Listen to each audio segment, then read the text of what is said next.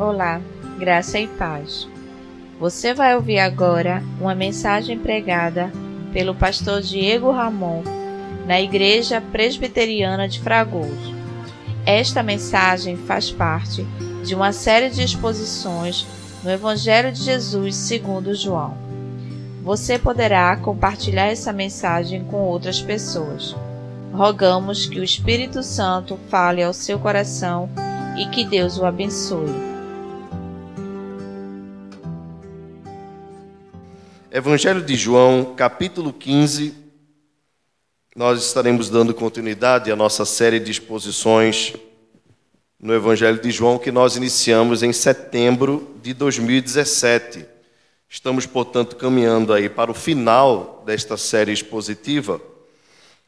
É claro que sem a preocupação, sem a pressa de encerrá-la, mas trabalhando o texto ponto por ponto, buscando sugar aqui da palavra de Deus aquilo que é importante para as nossas vidas, para a nossa edificação.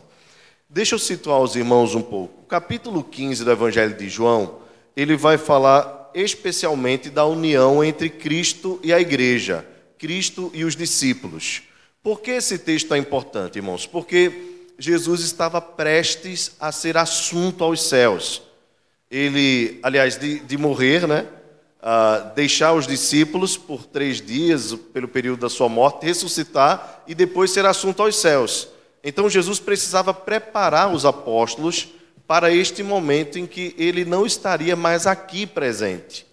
Então Jesus promete o Consolador um pouco antes, vai falar um pouco mais na frente sobre o Espírito Santo, mas nesse capítulo 15 Jesus diz: permaneçam em mim, fiquem ligados a mim mostrando então que a vida e a suficiência das nossas vidas está em estarmos ligados em Jesus. Vejam, irmãos, muitas coisas podem motivar as nossas vidas para nós vivermos. Os, as pessoas são motivadas por diversas coisas. Se você perguntar para elas qual o propósito da existência, muitas delas não vão saber responder. Observe que a maioria das pessoas está na vida e vive simplesmente.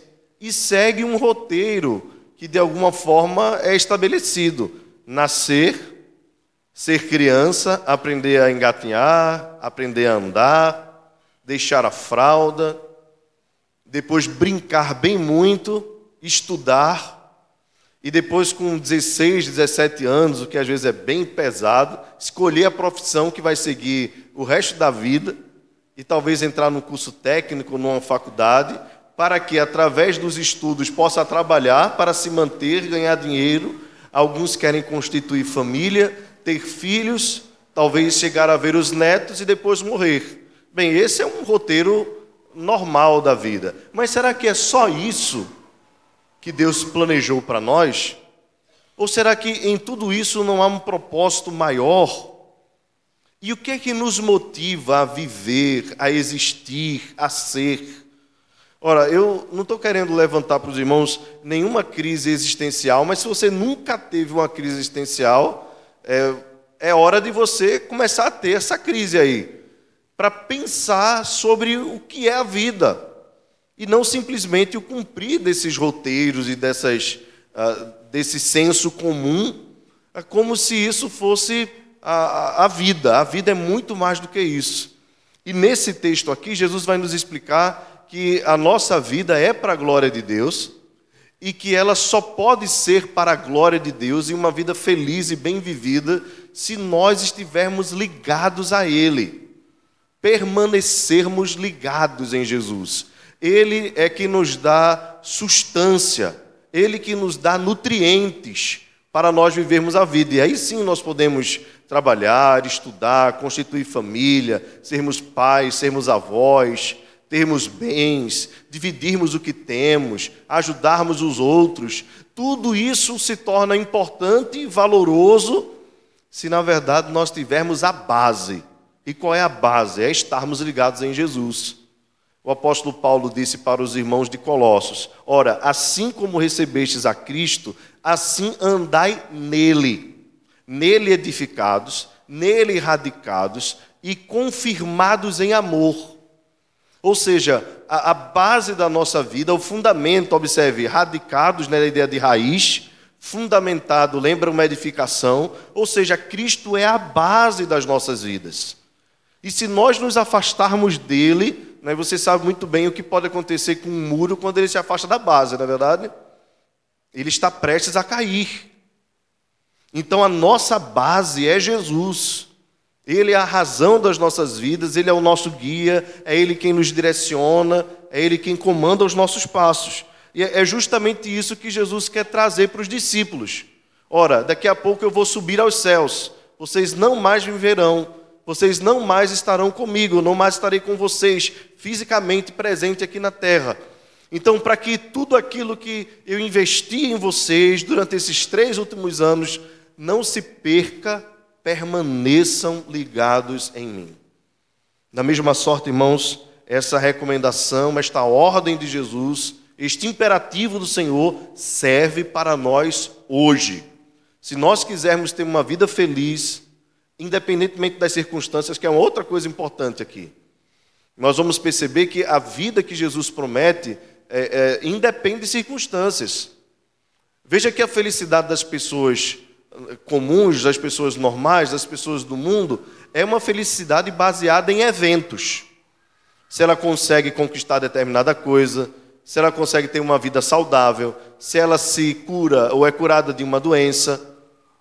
Então, a, a vida vai sendo guiada por momentos, por circunstâncias.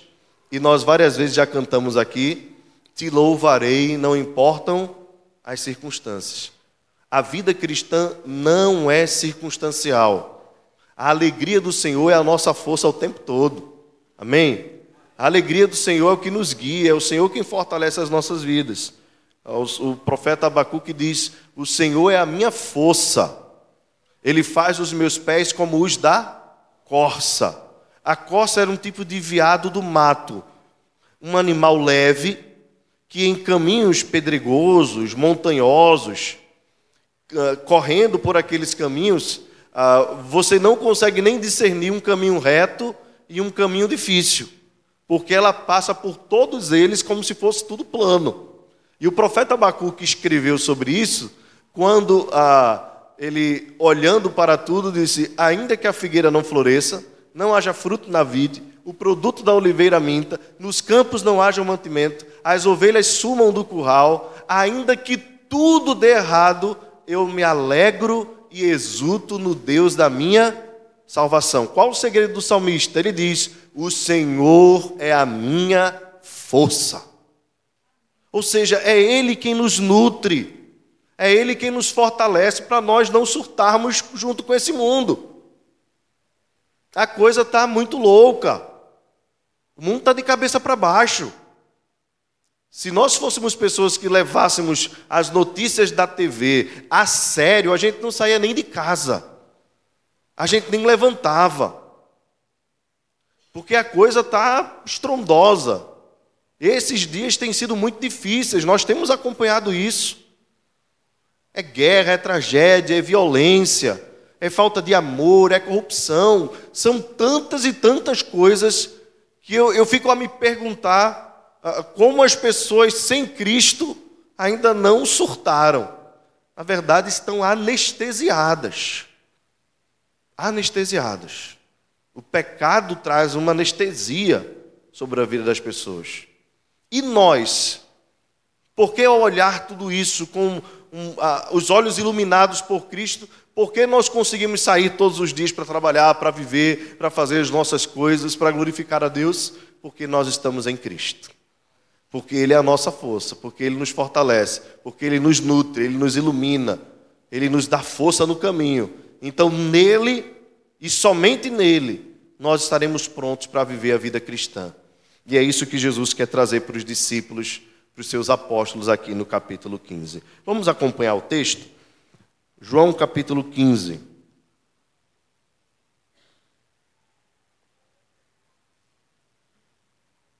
Diz assim o texto sagrado: Eu sou a videira verdadeira e meu pai é o agricultor. Todo ramo que estando em mim não der fruto, ele o corta, e todo o que dá fruto limpa, para que produza mais fruto ainda. Vós já estáis limpos pela palavra que vos tenho falado. Permanecei em mim, e eu permanecerei em vós. Como não pode o ramo produzir fruto de si mesmo, se não permanecer na videira, assim nem vós o podeis dar, se não permanecerdes em mim. Eu sou a videira, vós os ramos. Quem permanece em mim e eu nele, esse dá muito fruto. Vamos dizer todos juntos? Porque sem mim nada podeis fazer. Se alguém não permanecer em mim, será lançado fora, a semelhança do ramo, e secará o apanham, lançam no fogo e o queimam. Se permanecerdes em mim e as minhas palavras permanecerem em vós, pedireis o que quiserdes e vos será feito. Nisto é glorificado meu Pai, em que deis muito fruto, e assim vos tornareis meus discípulos. Como o Pai me amou, também vos amei, permanecei no meu amor. Se guardardes os meus mandamentos, permanecereis no meu amor assim como também eu tenho guardado os mandamentos de meu Pai e no seu amor permaneço. Tenho-vos dito estas coisas para que o meu gozo esteja em vós e o vosso gozo seja completo. O meu mandamento é este: que vos ameis uns aos outros, assim como eu vos amei. Ninguém tem amor maior do que este, de dar a alguém a própria vida em favor dos seus amigos. Vós sois meus amigos, se fazeis o que eu vos mando. Já não vos chamo servos, porque o servo não conhece, não sabe o que faz o seu senhor, mas tenho-vos chamado amigos, porque tudo quanto ouvi de meu Pai vos tenho dado a conhecer. Não fostes vós que me escolhestes a mim, pelo contrário, eu vos escolhi a vós outros e vos designei para que vades e deis fruto, e o vosso fruto permaneça, a fim de que tudo quanto pedirdes ao Pai em meu nome, ele vos conceda. Isto vos mando, que vos ameis uns aos outros. Se o mundo vos odeia, sabei que primeiro do que a vós outros me odiou a mim. Se fosseis do mundo, o mundo amaria o que era seu. Como todavia não sois do mundo, pelo contrário, dele vos escolhi, por isso o mundo vos odeia. Lembrai-vos da, da, da palavra que eu vos disse: não é o servo maior do que o seu senhor. Se me perseguiram a mim, também perseguirão a vós outros. Se guardaram a minha palavra, também guardarão a vossa. Tudo isto, porém, vos farão por causa do meu nome, porquanto não conhecem aquele que me enviou. Se eu não viera, nem lhes houvera falado, pecado não teriam, mas agora não tem desculpa do seu pecado. Quem me odeia, odeia também a meu Pai. Se eu não tivesse feito entre eles tais obras, quais nenhum outro fez, pecado não teriam. Mas agora não somente têm eles visto, mas também odiado, tanto a mim como a meu Pai. Isto, porém, é para que se cumpra a palavra escrita na sua lei: odiaram-me sem motivo. Quando, porém, vier o Consolador, que eu vos enviarei da parte do Pai, o Espírito da verdade, que dele procede, esse dará testemunho de mim, e vós também testemunhareis, porque estás comigo desde o princípio. Baixa sua fronte, vamos orar mais uma vez.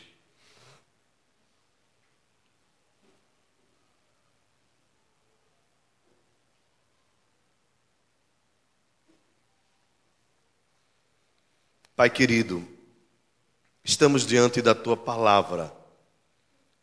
E depois de termos entoado tantos louvores e oferecido a ti as nossas orações, os nossos dízimos e ofertas, agora nós queremos ouvir-te, Senhor.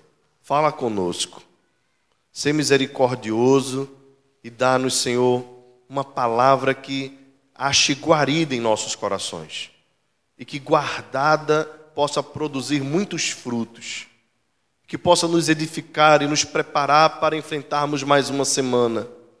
Dá-nos graça, Senhor, a mim e também aos meus irmãos, nesta noite, em nome de Jesus.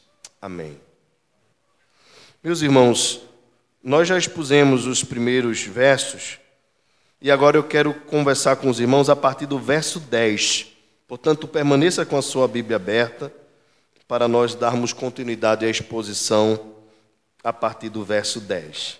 Bem, Jesus então nos ensina que para nós permanecermos nele, guardados no seu amor, nós precisamos guardar os seus mandamentos.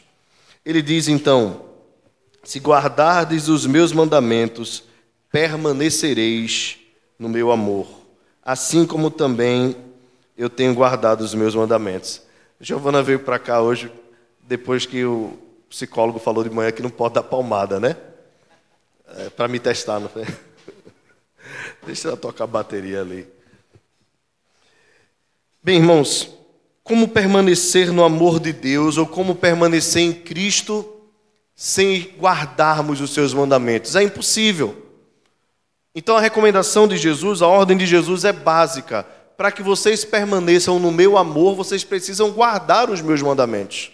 A obediência é a base da comunhão com Deus. E observe que dois termos são usados aqui que parecem ah, contraditórios, mas não são: mandamento e amor. Via de regra, nós não obedecemos por amor, nós obedecemos por obrigação. E aqui Jesus nos diz que se nós tivermos prazer nos seus mandamentos, nós então estaremos demonstrando o amor que temos por Ele e também que nós permanecemos nele. Portanto, existem regras, leis que o Senhor instituiu, mandamentos, ordens, que nós muitas vezes cumprimos com dor no coração, mas é para disciplinar a nossa alma. Observe que, naturalmente, algumas coisas que nós fazemos tornam-se costume, tornam-se hábitos, e depois passam a ser necessidade quando nós disciplinamos o nosso corpo à obediência a estes hábitos, como por exemplo, escovar os dentes. Se você perceber, a maioria das crianças não gosta de escovar os dentes. Então, desde pequenos, os pais vão orientando as crianças a escovarem os dentes. E eu tenho certeza que a maioria dos irmãos aqui, se não todos, quando passam algum tempo sem escovar os dentes, já dá uma agonia, não é verdade? a gente fica com um gosto estranho na boca, porque nós fomos habituados àquilo. É, da mesma forma, tem crianças que em determinada fase, eu, graças a Deus, não passei por ela, mas minha mãe não está aqui hoje para me acusar. Tem crianças que eh, têm uma fase que não gostam de tomar banho, né? Então o menino brinca o dia todinho, pula, corre, faz tudo, fica com o sovaco com aquelas marquinhas pretinhas, né? Na listrinha do sovaco, vocês sabem o que eu estou falando? E, e a mãe diz assim: vá tomar banho. Aí ele diz: preciso não, mamãe, já esfriei no ventilador. Não é? Oxe, mamãe, estou fresquinho aqui, que frio. Não precisa tomar banho, não. Mas com o tempo, nós vamos entendendo a importância, a necessidade e o prazer disso. Então, há algumas coisas nas nossas vidas, nós vamos precisar disciplinar a nossa alma a princípio se torna duro, mas depois nós vamos então dominando os nossos próprios instintos, os nossos próprios sentimentos, por permanecermos na palavra de Deus. Eu me refiro, por exemplo, ao hábito da oração, da leitura da palavra. Não é fácil manter a regularidade nesses hábitos. E não é só você quem tem dificuldade com isso. Bem, você já bateu o recorde. Hoje é domingo, primeiro dia da semana, e você já leu um capítulo da Bíblia. Amém? Então você leu João 15 comigo aqui, mas esse não valeu. Então tem que começar a partir de amanhã um novo capítulo. Mas vejam como é difícil às vezes nós lermos a Bíblia regularmente, nós orarmos regularmente. E você pode estar sentindo o pior dos crentes. Mas a verdade é que a maioria dos teólogos e dos homens importantes da Escritura, na, na, da história, eles reclamavam desta dificuldade que também tinham de disciplinar a própria alma. Há um mandamento do Senhor que é buscar a sua presença, que é orar, que é ler a sua palavra. Por quê? Porque naturalmente o nosso corpo não deseja as coisas de Deus. Então, para nós permanecermos em Cristo, nós precisamos disciplinar. E aquilo que é obediência depois se torna prazer, se torna amor. E aí, vamos ser sinceros: tudo aquilo que nós amamos, nós não precisamos fazer por obrigação, não é verdade? Então, se você gosta de alguma coisa, algum esporte, ou gosta de comer, ou gosta de tomar algum, algum suco, alguma coisa, ou de fazer, sei lá, algum hobby, algum lazer, você não precisa ser levantado da cama à força para isso, não é verdade? Já viu um menino quando sabe que vai para a praia? Não é? Ele acorda de 5 da manhã, feliz da vida, às vezes nem dorme. Mas quando é ir para a escola para acordar às seis e meia é um trabalho danado. Por quê? Porque ele tem a ideia de que praia é lazer escola é chato. Ou é obrigação. Então o grande desafio nosso, o grande desafio nosso é inculcar na cabeça das nossas crianças que escola deve ser um prazer, que trabalho deve ser um prazer, né? essa mentalidade que é perdida principalmente no brasileiro. Pois bem, então Jesus diz: Se guardardes os meus mandamentos, permanecereis no meu amor, assim como eu também tenho guardado os mandamentos de meu Pai, e no seu amor permaneço. Bem, ninguém guardou perfeitamente os mandamentos do Senhor, todos pecaram. Se você observar na Escritura, todos os grandes homens e mulheres de Deus falharam em alguma coisa em algum momento. O nosso pai da fé, Abraão. Abraão foi fiel até o ponto de entregar o seu próprio filho para ser sacrificado ao Senhor. Porém, em um momento, Abraão falhou contra Deus quando tentou apressar a bênção de Deus, deitando-se com uma mulher que não era sua esposa. Mas lembrem também de Noé que construiu uma arca quando ainda não havia nem chovido na terra. E Deus disse que haveria um dilúvio, de maneira que ninguém sobreviveria se não entrasse na arca. E, e Noé constrói a arca durante um tempo longo, anuncia para todas as pessoas aquele grande dilúvio e é fiel a Deus, salvando a si mesmo, a sua esposa e aos seus filhos, Sem, Cã e Jafé, junto com as suas esposas. Noé foi fiel a Deus, obediente pela fé mas quando desceu, construiu uma vinha, embriagou-se com o fruto, com o suco daquela vinha, e assim embebedou-se, embriagado, então mostrou a sua vergonha e pecou contra o Senhor diante dos seus filhos. Se você olhar o profeta Samuel, foi um homem maravilhoso diante de Deus, criado ah, aos pés do sacerdote Eli desde a sua infância, quando tendo sido entregue pela sua mãe Ana que orou por ele vários anos. Samuel foi fiel a Deus, viu reis sendo levantados e reis caindo. E Samuel foi fiel a Deus em todo o seu ministério. Mas a Escritura diz que ele descuidou-se da sua casa e os seus filhos foram rebeldes contra o Senhor. Se nós olharmos para o rei Davi, talvez o exemplo mais clássico de alguém que estava num altíssimo patamar de intimidade, de amizade com Deus, e de repente nós vemos Davi caindo em adultério, cometendo mentiras e depois, por fim, um homicídio, além de ocultar durante um tempo o seu pecado até ter sido confrontado pelo profeta Natan. O que é que nós olhamos então e percebemos nas Escrituras? É que todo homem é pecador. E que, embora nós tenhamos em Hebreus 11 uma lista de heróis da fé, todos esses heróis caíram em algum momento. Mas nós temos um herói que é acima de tudo e de todos, que é Jesus Cristo. Esse não pecou em momento nenhum. Quando em Mateus capítulo 4 Satanás o levou para o pináculo do templo e ofereceu a ele todas as coisas, Jesus o repreendeu por três vezes usando a própria escritura e não cedeu quando estava prestes a subir para Jerusalém, a fim de entregar a sua própria vida, teve o seu ego massageado por Pedro, quando Pedro disse: Senhor, não faz isso contigo mesmo. Jesus o repreendeu, dizendo: Arreda Satanás, pois não cogitas das coisas de Deus e sim dos homens. E quando no Getsemane, naquele momento de dor, de sofrimento, o momento mais duro de toda a história, quando ele suava sangue de tanta angústia, ele foi tentado a desistir.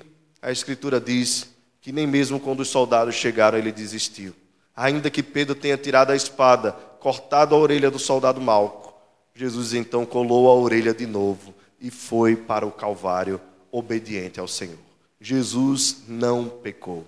Louvado seja o nome do Senhor. Ele é o modelo da nossa obediência, ele é o modelo que nós devemos seguir. Por isso ele mesmo se coloca aqui dizendo: Assim como tenho eu guardado os mandamentos de meu Pai, e no seu amor permaneço. A obediência de Jesus, irmãos, é uma obediência a ser seguida por nós. Por isso o apóstolo Paulo diz: sigam o exemplo de Jesus, pois sendo Deus, não tomou como usurpação o ser igual a Deus. Antes a si mesmo se esvaziou, tomando forma de servo, sendo obediente, fiel até a morte, morte de cruz. Pelo que Deus o exaltou sobremaneira, que lhe deu um nome que está acima de todo nome, para que ao nome de Jesus se dobre todos os joelhos nos céus, na terra e debaixo da terra, e toda língua confesse que Ele é o Senhor, para a glória de Deus Pai. O obediente Jesus é o modelo da nossa obediência. Qual o padrão, então, que nós precisamos seguir para permanecermos ligados em Jesus? É Ele mesmo e a sua obediência ao Pai. No verso 11, ele continua dizendo: Tenho-vos dito estas coisas para que o meu gozo, o meu prazer esteja em vós e o vosso prazer seja completo. Vejam, irmãos, aqui mais uma vez Jesus liga a obediência ao prazer. Veja, o que nós mais queremos na vida, se não o prazer, a alegria, o gozo, o contentamento, a felicidade, talvez o termo mais comum e mais popular. Todos nós estamos em busca da felicidade, não é verdade? Da satisfação das nossas necessidades, sejam elas físicas, materiais, espirituais, emocionais, nós estamos em busca delas. Observe, por exemplo, a criança que deseja mamar Observe então a criança que deseja ter um brinquedo. Observe o adolescente que quer passear, que quer sair, que quer curtir uma música. Tudo aquilo que nos rodeia, nós estamos sempre buscando para promover o nosso prazer. É natural isso. É lícito isso. É bom. Faz parte da vida. Só que nós entendemos aqui a partir desse texto, no verso 11, que Jesus nos diz que o prazer dos prazeres, o gozo completo, está em amá-lo, permanecer no seu amor e obedecê-lo. Em outros textos, Jesus diz assim: Os meus mandamentos não são penosos. Quando Deus estabelece a sua lei, lá em Êxodo, capítulo 20, repetido em Deuteronômio capítulo 5, quando Deus diz assim: Eu sou o Senhor teu Deus, que te tirei da terra do Egito, da casa da servidão, e começa a trazer os mandamentos, o primeiro deles é: Não terás outros deuses diante de mim. O primeiro. Deus está puxando para si a adoração completa. Por que Deus faz isso? Porque Ele é um Deus egocêntrico? Porque Ele é um Deus que se acha? Não, ele faz isso porque ele é a fonte de toda alegria. Ele é a fonte de toda satisfação. Quando Deus ordena que nós não tenhamos outros deuses, é para que nós não nos frustremos e coloquemos a nossa alegria em outras coisas que de imediato ou posteriormente vão nos fazer quebrar a cara. Meus irmãos, qualquer coisa em que nós venhamos a alicerçar a nossa alegria e a nossa satisfação, que não for em Deus, nós estaremos uh, nos iludindo. E eu espero em nome de Jesus que Deus cause nesta noite uma desilusão na minha vida e na sua vida, porque a ilusão é algo terrível. É como acordar de um sonho gostoso. Você já sonhou alguma coisa assim maravilhosa e quando você acordou não era nada daquilo? Você já abriu o pote de sorvete e descobriu que era feijão? Já? Lá em casa, eu vou aproveitar também que ele não está aqui, não sei se ele está vendo, mas lá em casa eu tinha, eu gostava de fazer uma brincadeira com o rico, né? A gente sempre naquela caristia, né, dificuldade, quando aparecia um pacote de biscoito em casa, rapaz, era aquela guerra, né? Então eu gostava de comer o pacote de biscoito todinho e depois soprar e colocar na geladeira e ficar olhando a hora que ele ia pegar o pacote e levar uma sobrada. A fonte estava seca, não tinha mais nada. Frustração. Frustração. A frustração é algo terrível, mas é necessário muitas vezes. Torna-se necessária porque se nós não nos frustrarmos logo, nós estaremos vivendo uma vida longa de engano. Por isso a Escritura diz para os jovens: lembra-te do teu Criador nos dias da tua mocidade, porque Salomão se iludiu com tantas coisas, que na sua velhice ele descobriu que ele tinha perdido tempo. Ele disse: Eu vou tomar muito vinho. Descobriu que vinho não traz satisfação.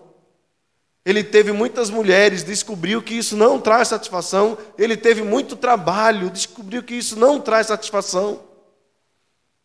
E no final ele resume da seguinte forma: a suma de todas as coisas é teme a Deus e anda nos seus caminhos. Ou seja, a obediência a Deus é o caminho da satisfação na vida. Ele diz: olha, bom para o homem são as coisas simples da vida: comer, beber e alegrar-se com a mulher da sua mocidade. Isto, porém, sem Deus, não seria possível. Veja, Deus é o doador de todas as bênçãos. Se as bênçãos de Deus nos alegram, nos alegram porque elas têm uma fonte que é o próprio Deus. Ou seja, Deus é a satisfação. A, a, nossa alegria não deve estar nas coisas que Deus promove, mas deve estar no próprio Deus que nos dá além do que nós necessitamos e certamente muito além do que nós merecemos. Qual alegria então completa que nós devemos alcançar é a alegria do Senhor, é a alegria de estar junto a Ele, de estar ligado a Ele. Meu mandamento, diz o verso 12, aqui Jesus insere um, um novo momento. E eu vou até mais uns cinco minutinhos prosseguir.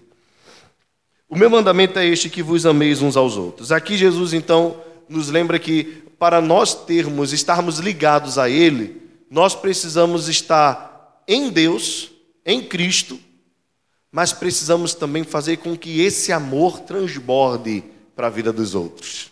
E aqui, meu irmão e minha irmã, é o grande desafio da vida cristã. Que nós devemos amar as pessoas como Jesus nos amou. Essa não é esse não é o grande mandamento do Senhor? Quando aquele homem perguntou qual o grande mandamento, Jesus disse: Amarás o Senhor teu Deus de todo o teu coração, de toda a tua alma, com toda a tua força e com todo o teu entendimento. E outro semelhante a este, disse o Senhor, é: Amarás ao teu próximo como a ti mesmo. Pois bem, aqui Jesus nos diz que se nós quisermos permanecer nele, nós precisamos amá-lo, obedecê-lo, guardar os seus mandamentos e termos prazer nele. E se nós quisermos permanecer nele também, nós precisamos amar as pessoas como o Senhor nos amou. E aqui, meus irmãos, vamos pensar só sobre o finalzinho deste verso. Assim como eu vos amei. Você tem desfrutado do amor de Deus? Tem, não é verdade? Você tem desfrutado todos os dias. O amor de Deus por mim e por você, ele é imutável. Amor, Deus não pode nos amar mais, nem nos amar menos. O amor de Deus por nós é, é incondicional. Ele não estabelece méritos para nos amar, pois se assim estabelecesse, ele não amaria nem a mim, nem a você, nem ninguém na humanidade. Porque pense bem direitinho quem é você. Eu penso quem sou eu. Se nós fôssemos de fato ser justos, conosco mesmo, nós sabemos bem o que merecíamos, não é verdade? Sabemos bem. Nós sabemos bem que não somos peças boas. Não é verdade? Sabemos a cocadinha que somos. Sabemos o quanto nós somos ruinhentos, às vezes exigentes demais com os outros, misericordiosos demais conosco mesmos. Às vezes nós somos duro, duros com as pessoas, mas conosco nós queremos misericórdia. Somos extremamente impacientes com as fraquezas dos outros, mas rogamos a Deus que seja paciente conosco. Veja que o que Jesus está nos recomendando aqui é que nós devemos dar aos outros aquilo que nós recebemos de Deus. E o que é que nós recebemos de Deus em amor? Deus é paciente. Deus não, não, não age de maneira impaciente conosco. Talvez você já tenha dito assim: minha, minha paciência está no limite. Minha paciência acabou. Você já imaginou Deus dizendo isso para você? Imagina Deus dizendo hoje assim: Olha, filho, minha paciência acabou com você. A próxima você me apanha. Quem já nunca disse isso para um filho? Você já imaginou Deus dizendo isso para você hoje? A próxima, ó, eu corto seu pescoço. O que, é que você faria? Jesus dissesse assim: olha, e a próxima não é só ação, não, viu? Qualquer pensamento que você tiver aí que não me agradar, eu corto seu pescoço. Você já imaginou isso? Deus seria injusto se fizesse isso? Não. Mas ele prefere ser misericordioso. E meus irmãos, se não fosse essa misericórdia, nós estaríamos todos degolados. Só que com os outros a gente estabelece como se nós fôssemos perfeitos, como se o padrão fôssemos nós. Quando na verdade o padrão é Deus, e sendo Ele o padrão, decidiu ser misericordioso conosco. Então é por isso que nós precisamos amar como Jesus nos amou. Isso significa que nós devemos nos colocar no lugar do outro. Porque a minha fraqueza pode ser a sua força, mas a sua força pode ser a minha fraqueza. E ninguém é perfeito em todas as coisas. Ao contrário, a Bíblia diz que nós todos pecamos em muitas coisas que quando Deus olhou do céu, viu nenhum justo, nenhum sequer. Todos pecaram, uma se extraviaram, abandonaram a Deus. Então Jesus nos diz: Amai-vos uns aos outros como eu vos amei. Ele é paciente, ele é humilde, ele é misericordioso, ele é bondoso. Tudo isso deve ser também modelo para o nosso relacionamento de uns para com os outros. Ninguém tem amor maior do que este, de dar a alguém a própria vida em favor dos seus amigos. Jesus se entregou por nós, irmãos, por completo. Ele não deu a sua própria vida apenas no Calvário. Ele deu a sua própria vida quando ele decidiu descer da sua glória e nascer da Virgem Maria. Ali já foi a entrega, ou como os teólogos gostam de dizer de maneira sistemática, o estado de humilhação de Cristo. Ele fez isso então como uma vida de entrega para os seus amigos. Jesus diz então: Vós sois meus amigos se fazeis o que eu vos mando. O que é que ele está pedindo? Ele está pedindo que nós nos amemos uns aos outros. Veja o verso 17. Isto vos mando, que vos ameis uns aos outros. Agora, nos versos 15 e 16, ele diz algo ainda mais maravilhoso. Eu não vos chamo apenas servos, porque o servo não sabe o que faz o seu senhor, mas tenho-vos chamado amigos. Veja, Jesus apela à amizade que Ele tem conosco para que nós amemos uns aos outros. E mais, Jesus diz: Não fostes vós que me escolhestes. Aqui ele lembra mais um ponto: de que o fato de nós estarmos nele não foi uma escolha voluntária nossa, mas foi uma ação do próprio Cristo. Isso nos, nos esvazia, irmãos, de nós mesmos, de qualquer tipo de orgulho que possa querer guiar a nossa vida para nós criarmos crivo no julgamento para com o nosso irmão, ou na falta de amor para com o nosso irmão nos nossos relacionamentos. Há irmãos que são mais fracos mesmo. Nós precisamos ser misericordiosos. Há irmãos que vão ter muita dificuldade em, por exemplo, manter a frequência na igreja, em participar dos serviços da igreja, talvez por questões uh, psíquicas, emocionais, talvez irmãos que tenham dificuldade mesmo na fé, que vão passar talvez a sua vida cristã toda, infelizmente, caminhando assim na dificuldade, na dureza, mas meus irmãos, fomos todos alcançados pela graça. Precisamos ter misericórdia uns dos outros, ajudar uns aos outros, contribuir na vida cristã uns dos outros. Porque o que nós somos hoje, nós não somos porque nós escolhemos ser. Nós somos porque Ele nos escolheu e nos tornou quem nós somos hoje. Então é graça sobre graça. E quando a gente recebe graça, a gente precisa retribuir a graça com graça. Jesus diz então: Eu vos escolhi e vos designei para que vades e deis fruto, e vosso fruto permaneça, a fim de que tudo quanto pedirdes ao Pai em meu nome, Ele vos conceda. Veja, essa comunhão promove uma vida de oração proveitosa. Meus irmãos, eu vou encerrar por aqui. Na próxima semana nós seguiremos no verso 18. Mas eu queria então que você guardasse essas duas palavras. A nossa obediência a Deus é uma prova de amor. Guardar os seus mandamentos deve ser o nosso prazer. Se nós buscarmos a Deus, se nós amarmos a Deus, nós vamos tornar aquilo que por enquanto pode ser apenas uma questão disciplinar, tornar o nosso prazer, tornar o nosso hábito, a nossa alegria, o nosso contentamento. A alegria do Senhor será completa em nós quando nós sentirmos prazer nele. Quando nós não precisarmos, buscar em quaisquer outras coisas satisfação na vida. Como diz a antiga canção, satisfação é ter a Cristo. Satisfação sem fim. Há muitas coisas que ele promove nas nossas vidas que trazem satisfação. Nós podemos lembrar da canção de Ademar de Campos. Tenho vida, alegria em todo tempo.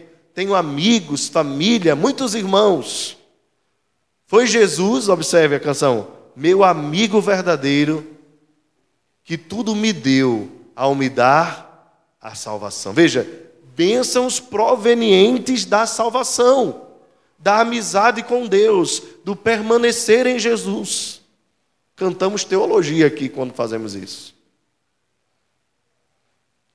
precisamos focar. Nosso prazer precisa estar nele, no nosso relacionamento com ele. Ainda que as bênçãos nos promovam prazer, não pode estar nas bênçãos, por melhores que elas sejam. Casamento é uma bênção, os filhos são uma bênção, o trabalho é uma bênção, os bens são bênçãos do Senhor, sejam eles móveis e imóveis. Tudo isso é bênção do Senhor. E Ele nos deu para o nosso contentamento mas não para nós pormos nestas coisas o nosso coração, de maneira que nós fiquemos presos.